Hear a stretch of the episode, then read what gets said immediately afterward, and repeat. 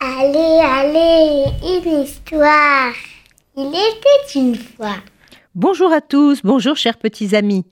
Aujourd'hui, la chemise de l'homme heureux, d'après une fable italienne de Calvino. Alors c'est l'histoire d'un roi qui avait un fils unique et il le chérissait. Il le chérissait comme la prunelle de ses yeux. Mais ce prince était toujours malheureux. Il passait des journées entières couder au balcon, à regarder au loin, l'air si triste. Oh, et son pauvre père, le roi, ne savait plus comment faire. Il, lui aurait donné la lune s'il avait pu. Mais que te manque-t-il, mon fils? Qu'as-tu? Ah, je ne le sais pas, père. Je ne le sais pas moi-même. Es-tu amoureux? Allez, dis-le-moi. Je te la donnerai comme épouse. Serait-elle la fille d'un roi le plus puissant de la terre ou bien même la paysanne la plus pauvre? Son père, le roi, avait tant d'amour pour lui. Mais non, père, je ne suis pas amoureux. Et le roi essaya encore une fois par tous les moyens de le distraire. Il fit venir des troupes de théâtre et de danse, de musique et même de chant. Il ne savait plus quoi faire. Mais cela ne servait à rien. Et le visage du prince perdait chaque jour un peu plus de sa roseur. Alors le roi convoqua les gens les plus instruits du monde. Et ils arrivèrent de partout, des philosophes, des docteurs, des professeurs.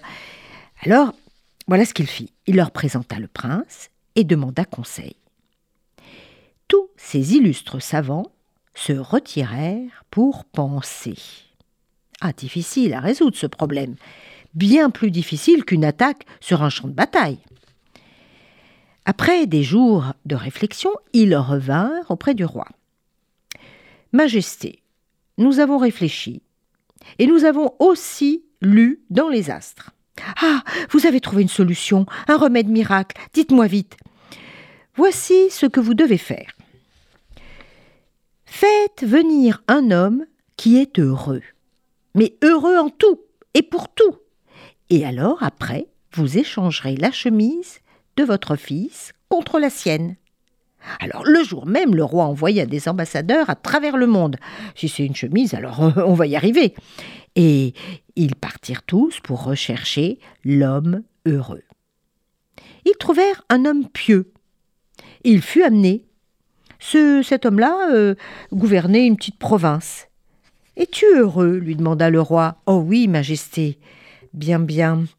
Et aimerais-tu devenir euh, l'administrateur d'une grande province?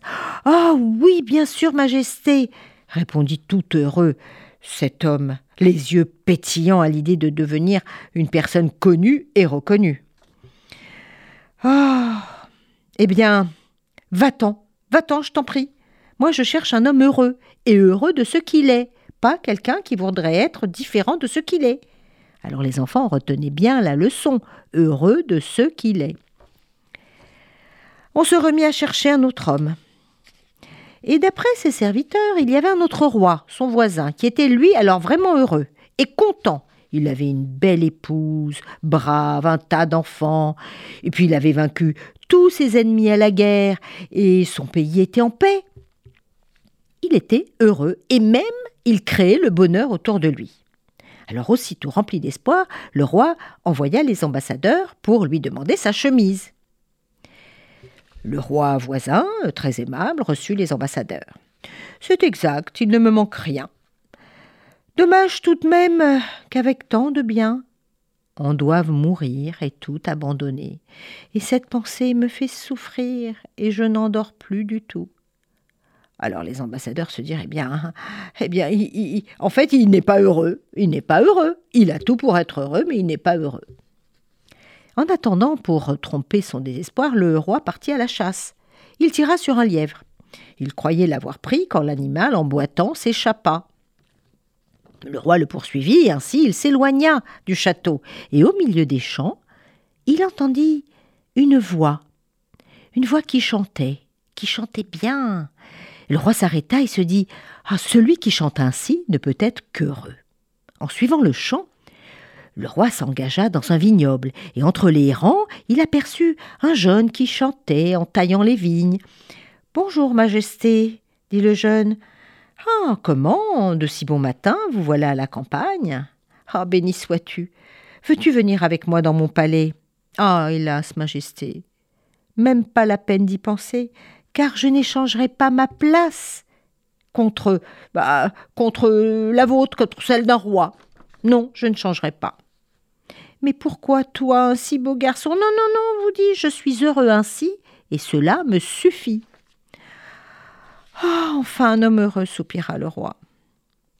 Jeune homme, écoute, rends-moi service, s'il te plaît. Ah, bah si je peux, ce sera de bon cœur, Majesté. Attends un instant. Et le roi, qui ne se sentait plus de bonheur, courut chercher ses gens. Fou de joie, le roi criait Venez, venez, venez, mon fils est sauvé, j'ai trouvé l'homme heureux, venez vite. Et il les conduisit auprès du jeune homme. Jeune homme, je te donnerai tout ce que tu veux, mais s'il te plaît, donne-moi, donne-moi. Mais quoi donc, Majesté? Donne-moi ta chemise. Mon fils va mourir de chagrin et tu es le seul à pouvoir le sauver. Viens ici, je vais te le montrer.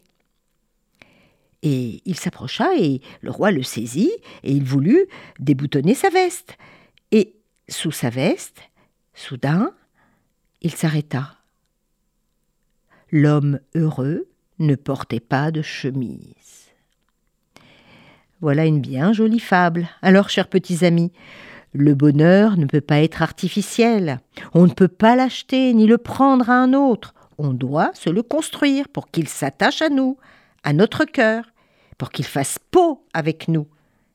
Comme ce jeune homme. C'est pas la chemise qui compte, c'est le cœur. Cependant, on peut donner de son temps, un peu de soi, ou encore un cadeau, pour rendre heureux. Bonne fête à tous. Au revoir.